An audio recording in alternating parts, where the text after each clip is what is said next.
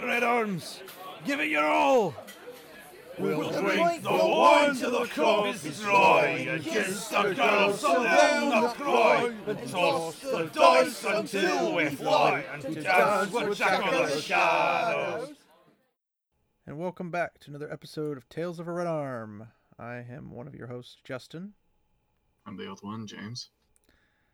And we're bringing to you Chapter 22, A Path Chosen. It's uh, rather short, but we're to do what we can with that. I mean, it's to be fairly quick and easy to cover the entire thing since it's not that long. Um, we're to try to bring a little bit more discussion to this than probably the normal amount that we would normally do, if possible. I make no promises. We don't we don't script this. We just kind of run with it. If if we did script this, it, most of it would just be procrastinating in just block capitals for uh, large sections of this sec- of this uh, episode. Yeah, because we don't do that ever at all anyway. nah, no, it's, we're, we're actually really like time effective, aren't we? efficient, time efficient. Time effective, time efficient. You know, see, here we are procrastinating. I'm not procrastinating. You're procrastinating. So it begins.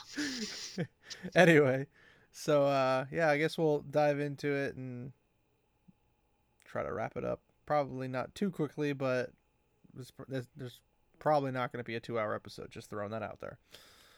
Um, so we wrapped up episode 22 and chapter 21 um, with basically Nynaeve finding Lannon and Moiraine. Um, Nynaeve basically getting into conversation slash argument slash you know cat fight with Moiraine about what's going on with the Emond's Fielders herself and her ability to channel and whatnot, and Lan mostly staying out of that. I wonder why. like a smart man. Um, and then basically them heading south to catch up with the two that are on the river, um, or that they think are on the river because they're moving many miles south a lot quicker, so it's more reasonable to think they believe them on the river. So they're like, "All right, we're heading towards Whitebridge," and that's where we're kind of leaving off, and now we're kind of switching gears and shifting over to a different uh, point of view. Um, back to good old Perrin. So basically, we start the chapter with Perrin uh, basically sleeping the morning away, essentially. And he had apparently made himself a bed of branches and leaves and stuff, which that just seems really weird. But I guess any type of shelter is better than none. Yeah. Um, and since everything went on during the night, this is about probably the same time frame that Nynaeve finds Lan and Moiraine. I would assume reasonably. Um, it was nighttime when they were running around. Now it's beyond sun uh, sunrise. Probably the, roughly the same time, but different sides of the river. So then we get to um, him still sleeping there and whatnot, and he's having a dream back home at Emond's Field working the forge for Master Luhan, and he kind of like quickly opens up his eyes and was like tree branches? What? What and then he sits up really fast and he's like oh oh. He's looking for his axe and trying to you know find somewhere to like you know not be completely unarmed and easily pick off. But um because of all the branches and everything he threw over himself and considering he's a really large guy he does look a bit like a tree. Um so we get a little bit of comedic relief in that point after all this not so comedic stuff has happened um so he doesn't notice anything, not on the other side of the river, not on his side of the river, anything around him. But it's still cold, and he is still very much wet. Um, at night, it wouldn't be warm enough for it to dry him out, and during the day, so far, he has not gotten any better. Um, so basically, we have him going to. Uh, catch his breath and you know he's worried that he's gonna you know his heart will give out before he freaking you know gets anywhere he's like oh my gosh Ugh. i mean waking up after that would definitely probably to be one of the very shocking morning waking up where he's like i should be freaked out and like scared in a corner. Right now i'm taking a really nice la- nap. I could die right now. But he sees all these evergreens around him that he had uh, used last night to prevent you know him from you know getting worse off for wear and also to kind of hide in. Um so it's kind of hidden kind of not hidden mostly not hidden i mean the evergreens aren't like jam packed to each other to where they could become uh, a barrier to uh, watching eyes um, let alone searching eyes.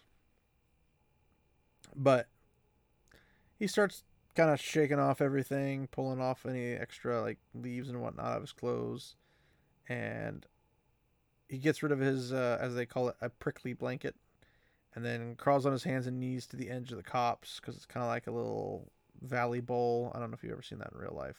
It's where it's kind of like there's a divot in the ground, even though the ground's technically higher up. Hmm. Um, so you get kind of this imaginary valley. so anybody who's below or off to the side would have a little bit harder time of spotting you. Um, but then he lays and studies the riverbank and scratching all the itchy spots in his body. Um, it was an extremely windy night previously before, but it's kind of a silent breeze now, and it barely moves the surface of the water. And the river's very big. Like it's it's as he thinks too wide and too deep for Fades to cross. Um but it, it doesn't seem to be moving very quickly or anything. It's very calm and there's nothing in it. Um, you don't have any boats coming flying by or whatever. probably a good good thing that they didn't because if he gotten on a boat or something somehow what happens next wouldn't have happened. And that'd been funny. So he doesn't see anything on the far bank even though there's a bunch of trees over there. He doesn't see anything that's moving um, and he doesn't know what to think of that because he doesn't want to have anything to do with the Fades of the Trollocs, and he doesn't want them coming over here to chase him. But he's thinking about like if if the Aes Sedai the Warder or even his friends basically showed up, a list of my worries would disappear. And then he proceeds with his "If wishes were wings, sheep fly," which is Mistress Luhan's saying. Um, I don't think love she's that. the first to die term that. Uh, that's not the, Coin the term. Thank you. That was my, my brain's not working that well in that regard. I was like, "There's a term. Why do I think it's a dime? Because a dime's a coin, and that's what we're talking about." Anyway, thank you. I knew I had you as a co-host for a reason. Yeah, purely for this entire reason, to correct you in the one percent of the time where your brain just frazzles out and Oh, my brain frazzles out a lot more than one percent of the time. So he hasn't seen his horse since he rode over the bluff, and he hopes it's better. But who knows? We'll find out. Maybe it will be. Maybe it won't be. Uh, but he's more adjusted to walking than he typically would be in riding. Where obviously riding is typically preferred because it's less exhausting for the most part than walking long distances or walking the equal distance. Um, but he he prefers walking.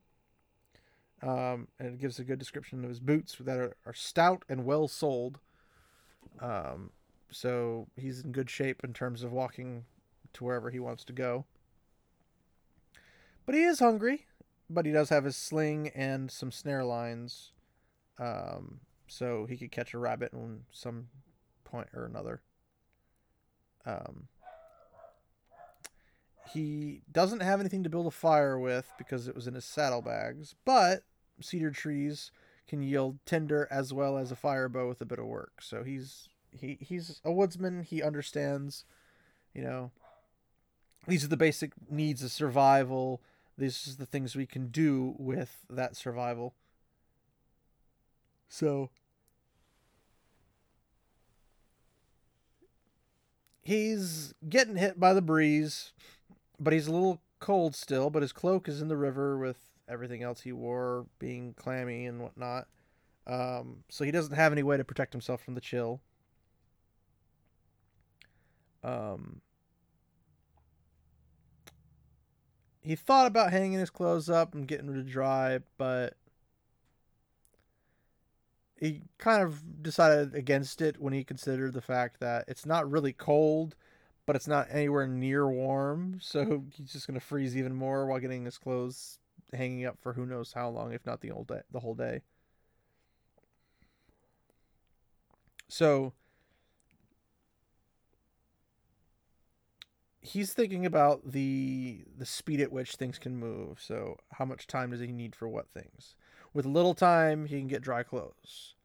Um, with a rabbit to roast and a fire to roast it over, a little time. He's obviously hungry because his stomach rumbles. And he's trying not to think about eating altogether, which in typical I feel like a normal outcome for this would be to like you know, find some seeds and suck on them or suck on a stone or something like when you're thirsty or something. Just because it's a uh it, it keeps your brain working on it rather than focusing on the hunger and whatnot.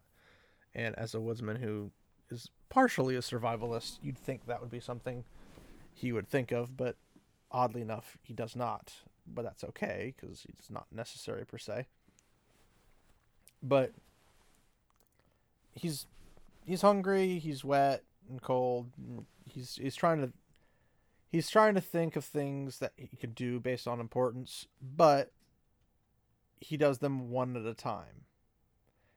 And the most important thing is what you do at the beginning. So, and it as it points out here, that was his way.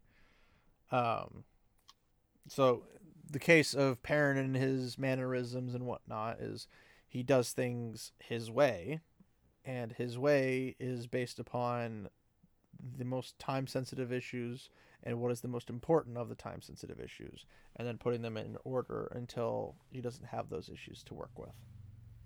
Which is a good starting point, really.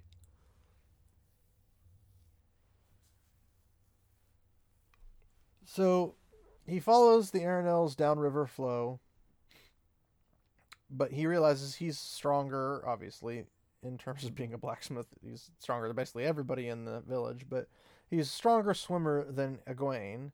And if she had made it across, but he's like, no, no, no, not not if she made it across.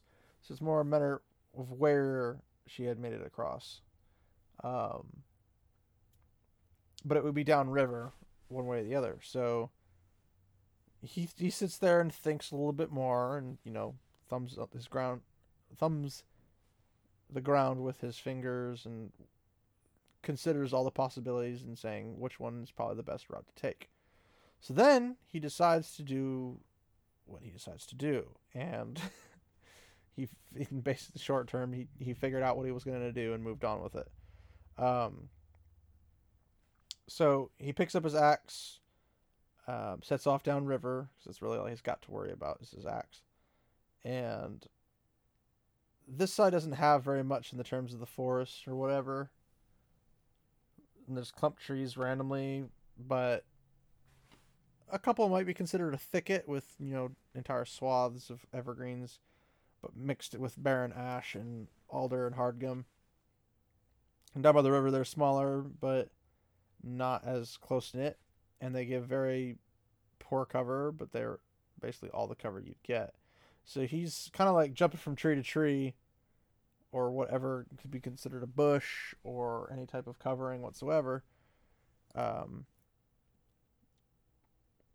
but also is like dropping to his either a crouch or a full fledged, you know, body crawl, um, depending on where things are, just so he can scout the other side of the river to make sure that no one can see him or knows where he's going to be coming from, or make sure he's not caught unawares. Um, and then he remembers that Lan said the river would be a barrier to fa- Fades and Trollocs, but he's not particularly sure of it. Um, and if they saw him, maybe they would decide that he's worth chasing, even though that they decide against potentially crossing the river and whatnot. So Fades and Trollocs have a reluctance to go across deep water, but he watches anyway to make sure that you know he's not coming across anything. Then he goes several miles that way, but then he sees a type of uh, bits and bits of shelter of growth and willows and stuff like that. But then he looks at the ground and notices that there's some, you could say, damaged earth where a hoof print was and it was a clear hoof print. Now, keep in mind, this is a clear hoof print to anyone who's not a city person and is trained in obviously woodsman based stuff or like tracking or catching things, which basically every kid at the Two Rivers does. Um, so he recognizes, you know, a horseshoe, uh, considering he makes them, and he had a horseshoe with a double crossbar that Master Luhan uses for strength, which is probably not extremely common in this region over here where they're currently at. So then he's like, ah, screw it about, you know, who can see me across the river. He just looks specifically for tracks. Um, so basically, he finds some random uh, trails and he follows it and finds a bunch of trees that are kind of close together and clustered. And he he thinks it's very humorous so he starts grinning and um he goes to all these different branches and making a lot of noise and everything and then he pulls into this little clearing and stops all of a sudden and then sees Egwene behind a fire crouching, but her face not of a great look on it, and a thick branch held like a club, while she's backed up to Bella's flank, and uh, well, she she's learned from you, Nynaeve. Yep. A little too much, but it's funny because he feels abashed for running through these trees like it's a freaking bull in a china shop. And he's like, Well, I probably should have called out. And she throws down the club and runs over and throws her arms around him. And she's like, I thought you were drowned. You're even still wet, but sit by the fire and warm yourself. Um, your horse is gone, isn't it? And he lets her push him to the fire, rubs his hand over the flames, and he's glad it's warm because he's been a while since he's had some warmth. Um, she produces an oiled paper packet from her saddlebags, and he got some bread and cheese out of it. Um, it was so tightly wrapped that even after you know it's dunking, the food was dry, which hasn't mentioned yet how they got across. Don't know if they had to like find a shallows or if they just went into the water and pulled them across. I don't know. Um, it's not really mentioned. So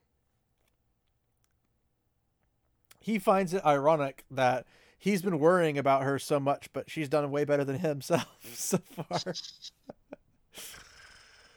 um,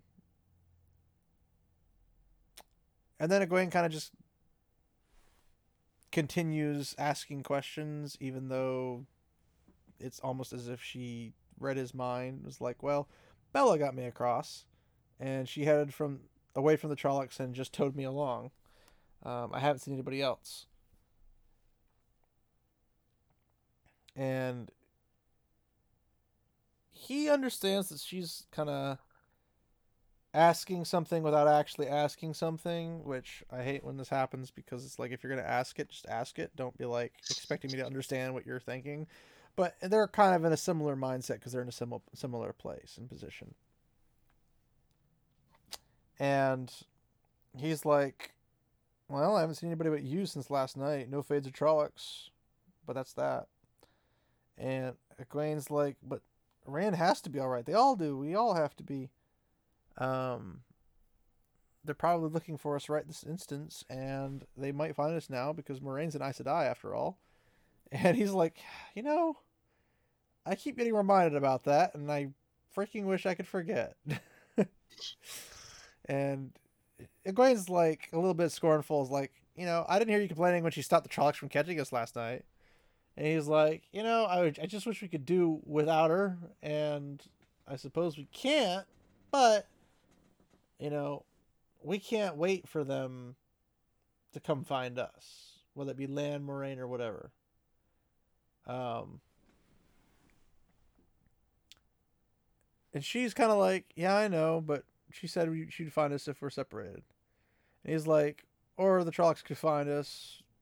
Moiraine could be dead too. They all could be. And she obviously puts up kind of a a, a visual fight in terms of like looking like she's trying to argue with him about it. And he's like, no, it, it's possible. I'm hoping they're fine. And I hope that they'll just walk up to the fire any second now. But then he uses this really interesting term, which is hope is like a piece of string when you're drowning. It just isn't enough to get you out by itself. I mean, he has a point. I mean, elvish rope is always useful, though. poor Matt or poor Sam. Always thinking he has to leave his beloved rope, and it always comes back to him. Um, so Egwene closes her mouth and sets her jaw to be a little bit firm, and then she's like, "Well, you want to go down to Whitebridge? Um, if Moiraine doesn't find us in this location, that's where she's going to look next." And he's like, "Well, I suppose that's where we should go, but the Fades probably are already ahead of us in that retrospect too, and that's what they'll be looking for us and the time we don't have an Aes Sedai or Warder protect us from a Fade." And she's like, I suppose you're going to suggest running off somewhere the way Mat wanted to, hiding where the Fades and Trollocs won't find us, or even Moiraine. He's like, Well, don't think I haven't thought about it, but every time we think we're getting away with something, the Fades and Trollocs find us again. And he doesn't know if there's anywhere place we could hide from them. I just don't like it, but we still need Moiraine. And then she does a really strange thing and asks this question. I don't understand then, Perrin. Where do we go? And it's just like, huh? And he's completely caught off guard, which I thought was hilarious. Because she's waiting for his answer, waiting for him to tell her what to do. Keep in mind, Egwene is very much like Nynaeve, and they don't like being told what to do. That's just a nature. I mean, technically, nobody likes to be told what they want to do, but it stands out amongst Egwene and Nynaeve. So this is seems to be out of character for her. And he's like, it, in his mind, he's, it never occurred to him that she would expect him to take the lead. And again, Egwene never liked to do anything that someone else had planned out, and she never let anybody tell her what to do, except maybe in the wisdom, aka Nynaeve. And he thought sometimes she balked at that. So he smooths the dirt in front of him and then starts poking holes and like little dots into the ground. There's a total of three of them, but the first two are Whitebridge and where they are. So then he pokes the third spot and says, "This is where Caemlyn should be, in roughly in this direction." So he looks at the dots in the dirt, and he's based upon what he remembers from his father's old map. And Master al'Vere said it was not too accurate, but he had never mooned over it as much as Rand and Mat. But Egwene doesn't say anything. And he looks up, she's just watching him with her hands in his laps. And then she's like, Caemlyn? And he's like, yeah, Caemlyn. So you draw a line between the two dots. It's like, anyway, from the river and straight across, nobody would expect that. We'll just wait for them in Caemlyn. And, you know, clips his hands together and is like, all right, that's that, right? And it's, it's funny. He's like, he's he's waiting for her objections, and he expected that she'd want to take charge and bully him into something because that's what she does. And he's like, that's fine with me if she does, but uh, that's what he expected. But to her, to his surprise, and probably to hers as well, um, she agrees. Is like, yeah, there must be villages. We can always ask directions. I'm like, okay, that's a little hopeful, I think, but okay. I mean, they're in the middle of nowhere. They're they have no idea where they are, and there's no way for them to tell that there is a village. And if there is a village, is it a good village, bad village, whatever? You were saying? No, I was just saying, you're gonna say parents. You just said like, who are you? What have you done with that? With it what have you done with Nynaeve? I mean, uh, did you just call me a Nynaeve clone? Yes, yes, I did. No, are you gonna hit me? Yes. Okay. Point proven. If anything, though, that branch would break, and it wouldn't hardly hurt him, considering his skirt statue. Um, uh, I'm trying to remember. I think it was in like Megamind. Here, like here, there's just a section where someone's like just smashing objects over like this uh, knockoff Superman, and they, they're just splintering and shouting at Ray's just not moving. that, that's the mental image I've just got right now. She's just there, just belt and like belting him with uh, bits of wood, and it's just shattering and splintering everywhere. It's like, can you stop that, please? that you stop that right now. It's more annoying than anything. Yeah. But then Perrin gets a little worried about like what if Moiraine doesn't find us there and who'd ever thought that we'd worried about something like that like if she if she doesn't come to Caemlyn and she thinks we're dead maybe she'll take Rand and Mat straight up to Tar Valon and Egwene's like no no Moiraine said she can find us and if she can find us here she can find us in Caemlyn and she will Perrin's like okay well if you think so but then it's a uh, a little different thing in Perrin's mind, where he's like, "Well, if she doesn't appear in Ca- in a few days, we go on to Tar Valon and put our case before the Amyrlin seat." And just like two weeks ago, you'd never even seen an Aes Sedai. Now you're talking about going to talk to the Amyrlin seat, the head of all the Aes Sedai. And he's a little shocked about this entire situation to begin with. It's like, according to Lan, there's a good road from Caemlyn. But he looks over at the oil paper packet that she has and is like, any chance of getting some more bread and cheese? She's like, eh, probably no, because this might have to last us a long time unless you're better at luck with snares than I did last night. At least the fire was easy. And she laughed as if she made a joke. And it's just like, yeah, he didn't have a fire last night because he didn't have any supplies. and she tucks the packet back in her saddlebags and it's funny because like apparently there are limits to how much leadership she was willing to accept. and his stomach, of course, groans with discomfort, and he's like, "Well, in that case, might as well get started now." So he stands up, and he's like, "But but you're still wet," and he's like, "I'll walk myself dry." and starts kicking the dirt over the fire. And he's like, "Well, if he's the leader, he's time to start leading." And he just realizes that the wind from the river starts picking up. So, yeah, very, very short chapter. Was there anything you wanted to point out? Oddities or question? Uh, okay. Uh, this had crossed my mind, and I was meaning to, like, go back and check it just to make sure that I pick up like the right end of the stick or you know even the right stick in the situation. Um, but when it's oak, Rand... not cedar. Sorry. When when Rand was talking to Min, and he was he talking about he like he, the um manner in which he like everyone's connected. Am I right in thinking that he Min commented something along the lines of it that he um Rand and sorry, yeah, Rand and Egwene are connected, but not in the way that like he intends, which I took to took to mean like romantically.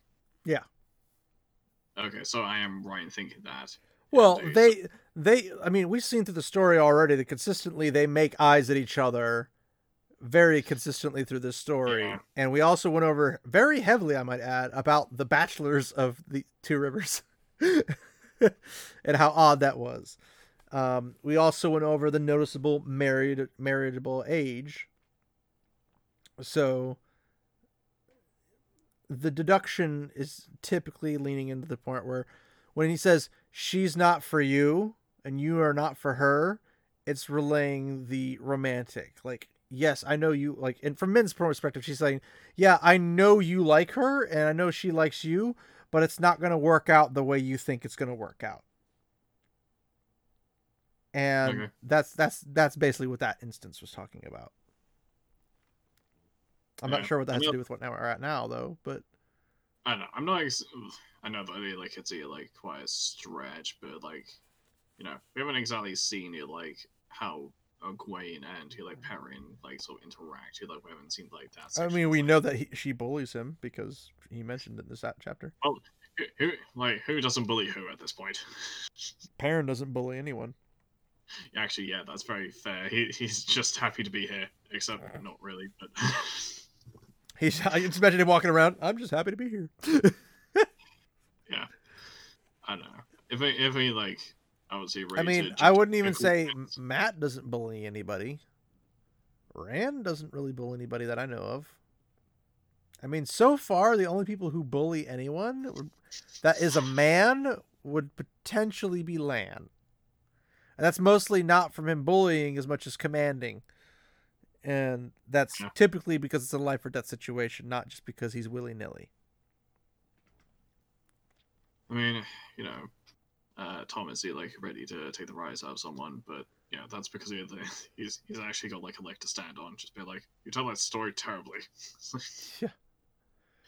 I mean, there's there's a lot of interconnection, and there is a lot of I'm not sure what you'd call it particularly, but there there's a lot of discussion on how things will intertwine based off of what we've already heard in the story. Like what important things happen now that we wouldn't know of before and how will that react to everything else because like we have Min talking about certain things that almost seem prophetical in nature and we also have the prologue doing heavy prophetic things in nature um so at what point do we be like okay this is the one or this is what they're planning on and i don't know it's just like what could come of this because the thing about prophecy is that it's not very obvious. It's it's very like you could take something as like extremely literal. And I mean extremely literal. But there's nothing to say that that's what the actual prophecy means. And as we learn more about the other prophecies, as we get closer to that point too, it's not necessarily straight cut and forward to the point where we would understand you know what those prophecies actually entail as opposed to what we think they might entail based off of a, a quick superficial understanding or uh, educated guess about it. Or i should say un, un, uneducated guess. Since even with Yeah. every the best educated guess is still probably uneducated on most things. Um, but it is interesting to note that they are um, still partially at least communicating about these types of things in prophecy. That way we can have the the instance with Egwene and Rand will happen the way they happen. But then you get like Egwene with in a situation with Perrin's like well is she going to fall in love with him? Is he the one she's going to get with or is she going to get with Mat later on or is she not going to get with a main character or even a sub main character or a supporting character like maybe she marries some random peasant on a farm somewhere you know like you don't know when you first start the series, so you're you're not going to be able to calculate. I mean, Yeah, will will she she- even get with anybody for the first like six books? You it's just not there until you get to it. You you won't know. Yeah, she actually uh, disappears here from the plot altogether for like the right of the book, and then the next book is say like, "Oh, this is my husband, Steve." yeah, just yeah, just Still Fonzo. Who is he? Who's this guy? I can see Rand getting like, "Why didn't you marry me instead of him?" And then in the back of his mind, he'll hear the echoes of Min's prophecy saying, "She is not for you, nor you for her," and he'll start crying uncontrollably. you know, Uh, I don't. I don't suppose either you watch uh, Puffin Forest because he there's um like a running joke in one of his videos where like a well, you better go catch it. Uh, there's just say like a joke where you just say like a sentient sword that like warns people and just say goes, "I warned you," constantly. I can just imagine her just in the distance, you just hear shouting, "I warned you." Is, is this is this like the story is like the sword that warns you? It's like that's the name Yeah. of it. Can't say I have, but I'm assuming it's a probably a British thing. Uh, Puffin Forest is American. Uh, D&D podcast. Um, Oh, it's a podcast. Yeah, I I, I don't do every podcast, so I only know certain ones. Yeah, such as he, such as he. Red arms at the table. Let's do it now. Such as what? shill, shill. Red, red arms at the table. Shill, shill, shill. Even though you're listening to it right now. Red arms at the table. Red arms at the table. Wait, no. Tails of a red arm. I mean, it's not table, sure. it's tail. tail, table, close enough. Well, viewers, if any of you are interested in a co-host role, I seem to be needing a new one. We- We've only just broken cur- half an hour. Do you know what this is? Just. I'm going insane trying to think of things to fill the time slot now. Just Well, we're already closing in like 40 minutes, and you, still don't even know the name of our freaking podcast. no. Oh, what is this? man. I don't know. I'm gonna have to start contacting other podcasts like Prancing Pony, but like, can you guys come over and help fill us in on some stuff? I don't know if you've read the story or not, but we could use your assistance. Well, what? Well, what can I say? I've been locked in a room this entire time. well, I mean, I think all of us have to some extent. The only bad point of that is when it's the bathroom. Uh, just, uh, just see the fact that I meant that as a joke, but Every- like everybody being- makes jokes, and I'm just like, no, I was being serious. And they're like, I Yeah. don't get why. yeah, one, once again, uh, comedy reflects it, uh, reflects reality, or vice versa. I like to think reality reflects co- comedy because then it makes everything funnier. The other way around is not nearly as funny as much as it's depressing. as opposed to tragic. I know it's like this is so tragic. Oh, some of these stories though. anything else that you thought was interesting about this besides your uh, Uh, tables? Yes, aside aside from me, my uh, secret secret shilling with IKEA, trying to slip that in subliminally. Um, Aside from my shilling of a podcast that doesn't exist. Uh, yeah, there really is not actually that much to extrapolate from this. Although I do like the way that he like, again. Well, I, I have a couple questions then I could ask you. Okay, I was just gonna say quickly that I like the way that he, we do see sort of par- yeah, like Perrin's um thought process as he like he sort of says he like, okay, this is a what he like everyone expects to happen, but no one's going to expect this. So you know, Nobody expects the Spanish Inquisition. yeah.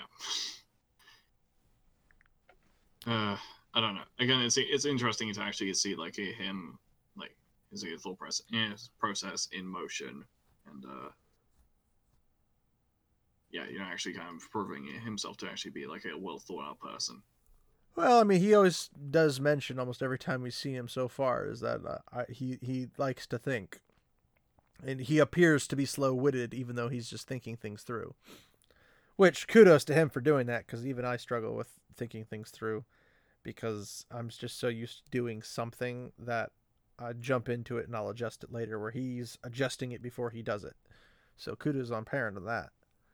Um, but I guess one uh, a couple questions I could ask you, since your insight will be interesting to hear. Um, earlier, we have. Uh, let me go back a couple pages. Um,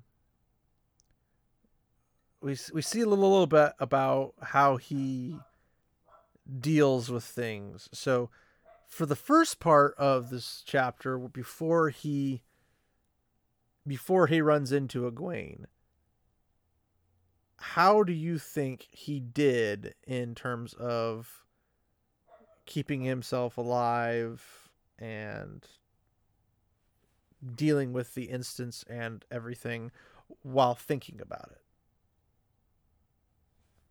Uh, well, I know that you know, kind of walked out here to begin with. Feel like the whole sort of sleeping, he was sleeping under like front, like branches and leaves and all that. But you know, makes sense. And he like you know, he survived the night, so he was obviously doing something right. Um, but uh, That could be an accident, though. but possibly. But, uh, the I don't know. To actually sort of see him, sort of just see like um think out here like his immediate needs and act upon them, depending on you like what is it the most like uh pressing need, know, such. Uh, I get the feeling that he like he probably could be fared probably the best out of like the Emond's Fielders. Probably, well, probably him and Nynaeve would probably like he'd do the best. I imagine like Egwene and Mat would probably do the worst. Why do you think they do better? Uh, well, Nynaeve he like he prides herself on the fact that, he she's a track a tracker and hunter, and I, well, from that here I sort of extrapolate that she's a survivalist. Well, And, everyone uh, in the Two Rivers is a survivalist to some extent. I know, but he, like here's some people who are like better better at that than others. That's at least like he- the like what I'm reading from, uh, like witnessing each character. Well, all three of the boys, like Rand, Mat, and Perrin, all can use a slingshot and pluck something out of the sky and whatnot. Like they have, they're they're deadly accurate because that's how all of them are raised. Um, Nynaeve had her little story where her father raised her like the son he never had. So she had a lot of experience in these things until she got to a certain age, but she still understands these certain things. Um, because back then in that time frame, uh, like pre-Renaissance and whatnot, you made your living, even later on to some extent, um, you made your living off the land, so you had to survive off said land. So learning to track uh, tracks, whether it be rabbit, deer, bear, mountain lion, lion, leopard, whatever, like whatever the actual possible wolf. Um, if you have to chase down a, a cow that gets out of its pen, um, or sheep that do the same thing, donkeys, horses, whatever, you, you have to learn to follow that stuff. It wasn't just like, oh, I guess we're just going to give up on our animal now. Like you actually had to do things fairly consistently, such as tracking. And one of the more important aspects would have been tracking to kill a rabbit, squirrel, um, any other larger beast or whatever that could feed your family and whatnot. And then that was how you did it. But I don't know. I mean, from my perspective, I think he didn't do too bad, all things considered, that he's away from home. He's utilizing what he knows that he can do from back when he was home in a situation where he's not necessarily fond of the situation. So I'd say, all things considered, he probably is doing pretty good. Well, I mean, you know, in a like this situation, like just say like being like, oh, you know, if I'm hungry, I can do just say snap my snap myself a rabbit. Like, if I was in that situation, that that is like just not a possibility. Just Well, I mean, you have to put yourself in his shoes, assuming you had the training of tracking and uh, catching animals or killing animals with a slingshot would that be the first thing you would turn to when you got hungry? Because like nowadays, we don't know how to like kill a rabbit with a, a, sling and a stone. We don't know how to skin it ourselves. We take it to a butcher or somebody who is skilled in that area, and they do it for you. Like it's we're in very different worlds, so how we would deal things are obviously going to be different. So, I mean, yeah. but I guess the second question, because that was just the first question. Um, how do you think? How do you think Egwene did with survival instinct? Not necessarily a survival instinct, I should say. How how do you think she did in the survival access? I think that um, I don't know. I can see it just here from me, like the manner in which Perrin found her. She probably, well, she she had a fire going. Don't she had supplies here, so that didn't really. The aspect of hunger didn't really come into it. Um, but again, you just see from like the manner in which he that he finds her. I imagine she was probably just scared out of her wits at the moment, just would be like the fact that she just there to see like club in hands, just like being like, okay, here I am. Well, nothing kills me. I'm not necessarily saying like that, but I'm thinking like, okay, when she got here, what things did she do right? What things did she do wrong? Well, she started a fire, which is the right thing.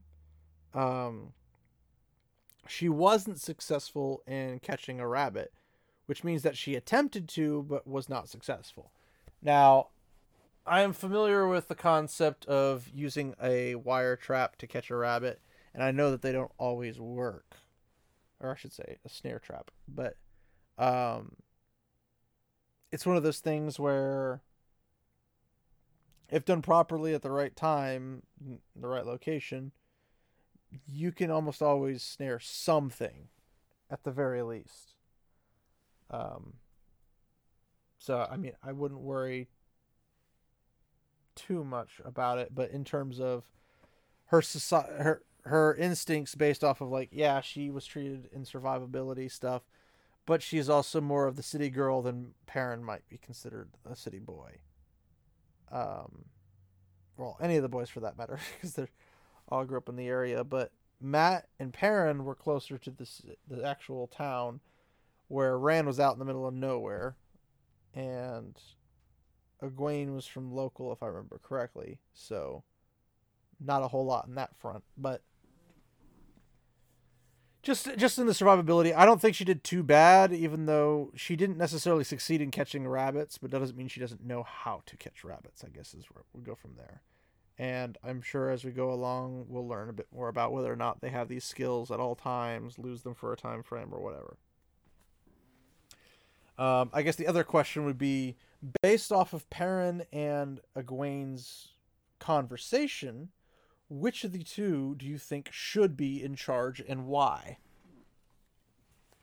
Or, I guess the other question is, should either of them be in charge? Should there be a charge at all? I think I need like a sort of duo situation. No one a co-op? should be. Yeah, no, no one should be like I'm the leader. You, you do as I say because, you know, the need the other person. Well, not everybody acts like a jerk like you just did right there. You do as I say because I'm the leader. No, yeah. that's that's not how good leaders do things. Um, just, but yeah, just like sort of going on here, like that here, sort of like absolutist sort of thing of it, like we're doing things my way. I think that's bad way of going thing doing things. Um, I don't think they're going to you do know I'm an absolutist, right? of course. you were saying. But um, yeah, I don't imagine like they're going to act like that. I think Perrin is most likely going to take the lead on most things because well, it appears that Egwene's expecting him to. So yeah, she's she's expecting him here to just because I think of that like he need like this moment in particular, her fantasy of it, like you know, Grand Adventure has sort of been shattered by you know possibly everyone's everyone's either scattered to like in the four corners of the world, or they're dead. I don't know what's going on, so I I'm mean, scared. I would say more accurately the four corners of the country, but yeah, we haven't really made it out of the no. out of that range yet. We're still in the same country. And so that's it. That, and also I mentioned it that she's kind of in. I don't know. She is, he is somewhat of a, like a slightly impulsive character who like acts upon her emotions quite a lot, which is probably not. There are a lot of people like that. Yeah, but you know that is still. I'm trying to remember the, the exact saying. I think it was yeah, like a cool and level head is the best thing you can bring to any situation. Which is very much how what do you describe Perrin? Yeah, he's not necessarily as emotionally charged as Egwene is. I mean, I wouldn't say he's Lan's level of emotional expression, but few people are. Um, but you'll also you also learn in the series that there are a lot of people you come across that seem to be emotionally expressionless. It's just that they they grew up in different cultures and different places. So how they define things, like if you're out there laughing your head off because you thought the joke was funny, and they're like, "I don't get the joke," they're looking at you with a blank space. But then if they tell a joke that you don't find funny, but they think it's hilarious, and they're all laughing and whatnot, it's it's it's a different point of view, which is different than you know the, the typical. Like they just don't have emotion, etc., etc. I'm a person who doesn't typically have emotion. Like yeah, people like, oh, you laugh. I'm like, well, yeah, I laugh because it's preferred to the opposite of no anything. But when I think of emotion, I typically think of the, the extremes, like getting angry over something nonsensical or whatnot like that. I, I typically put myself in the logical camp rather than the emotional camp. Um, I should say probably the uh, the uh, the rea- in terms of a reactionary, like do I react to things out of emotion or do I react to things out of thinking? And I typically put myself in the thinking camp as opposed to the emotional camp. Um, in this particular instance, I mean, Egwene isn't hot-headed like Nynaeve is necessarily. Um, I think she could be hot-headed if she wants to be, but I don't know if it necessarily benefits her to be hot-headed at this point or necessary. Um, what would it look like if Egwene took over? Probably. I mean, she could make some good suggestions. She could make some bad suggestions. I mean, everyone will do that. Um, I do think though that she's probably more susceptible to the emotional aspect, as opposed to Perrin, who's, as he likes to describe himself, and as the story keeps describing to us, a thinking person which doesn't imply uh, emotion, it implies action and uh, the basis in which you come to the conclusion that whatever option you pick is, in fact, the right option. That is what it is. But um, I I think out of the two, they're both better off with Perrin in the lead because Perrin doesn't just spout nonsense and he doesn't do things because he's power hungry or anything. Egwene probably is more power hungry than Perrin. Um, however, in this particular instance, she's more worried about getting to the place at the right time. Although she is also way, way, way more optimistic than I would be about this, considering she's like, "Hey, there's villages in between here and Caemlyn." I'm like, "Well, there might be, if you're lucky." Um. So yeah, I mean, eh. I would personally probably vote for Perrin to be in charge due to the fact that he is extremely level headed and he likes to think about things. Egwene's not really that type of person. She's kind of emotional about things and she gets upset really easily. Um, but when it comes down to uh, their actual actions and whatnot, it's not horrible. It, it could be improved upon, but it's it's not horrible. Um, did you have any questions for me or? Uh, outside of the Min question, uh, not really. Although actually, one did kind of just like cross my mind as we're doing this because um, well, we spoke about this here before uh, before record that um, the story is effectively we're basically near enough to like the midpoint of the story at the moment. Um, Almost. al- almost we're getting there, but it did. Uh, Robert Jordan intend this to be a series here, like starting starting out, or was it he sort of just he like did the first book, became a success, and then he decided to carry things on. Oh no no no no no no. The, he had several in the works, one way or the other. Um, okay.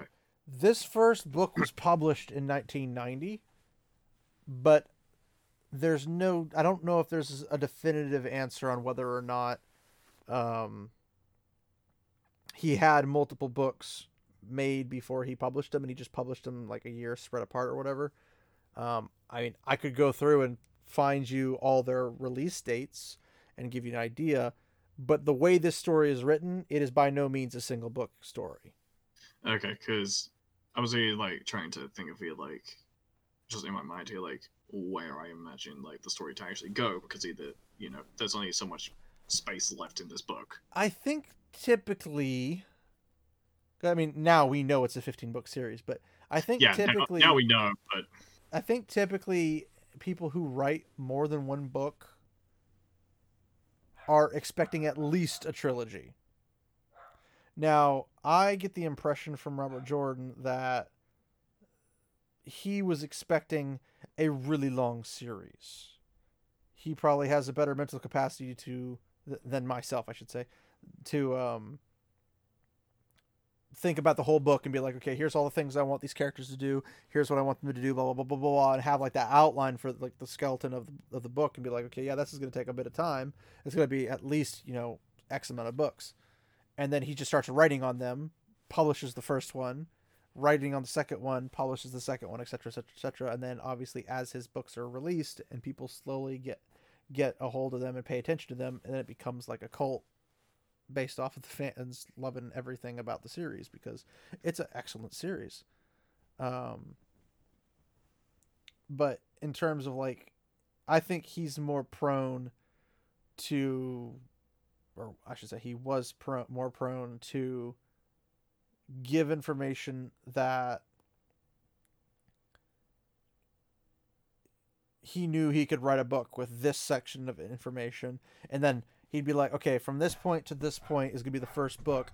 I know the core of it. Now i'm to go flesh it up a bit. And then he like starts fleshing it in with backstories with prophecies and all that. Sorry the dogs are barking because they just go nuts because they can apparently. Um but in terms of like where he wants to go the story i think i don't know if he necessarily knew every detail. Like he didn't have all 53 chapters of this book memorized before he wrote it i think he just had the core like here's some of the characters here's the directions i want to take them. And then he ran that way with them. And he knew at the beginning that it's going to be more than a book more than likely. He might have just writ- written the story thinking how far it was and then he realized when he got 50 page, 50 chapters in i'm going to need another couple, couple books for this. And then he went from there. I don't know his exact thinking obviously because i'm not robert jordan and maybe somebody asked him a question we could probably find in the historical documentations of his interviews or his uh, con visitations and whatnot but um, i would like to think that he knew at least he was going to do a trilogy before he got any further and then he as he was getting through he's like oh yeah i'm going to do way more than a trilogy. Um, but maybe from the beginning he's like yeah i'm going to go for at least a minimum 10 books i don't know. Uh, not many book series have that many books and usually the ones that do have a lot of content so i'm just thankful Yeah. this particular series has a lot of content but yeah, I, I guess that somewhat answers my question. I guess just because he like I don't know. I don't know like whether or not he like this is going to end with a necessarily like satisfying conclusion and or it's are you talking about the, this book or are you talking about the series uh the book like the the this current book because I don't know if it like it is sort of like kind of comes to a relative conclusion at this point and then sort of like carries on to the second book or is it like literally just like straight continuation onto the next. But I guess I I'll find mean- anything eventually. It's not like he left mid sentence and then you have to pick up the second book to read it to like to finish out what that sentence said. Um, there is a definitive style for Wheel of Time books and how they begin and the end. So you'll see that as soon as we finish this one, you can expect the same thing out of the second book in terms of how it begins and it ends. Um, I believe every single chapter has an epi- or every single book has an epilogue and a prologue. So you'll always expect them to be there. They're probably not going to be super, super, super, super, super long. If anything, they're usually very, very short. But that's what they're supposed to be. They're not necessarily doing. Now, prologues almost always long. There are occasional short ones.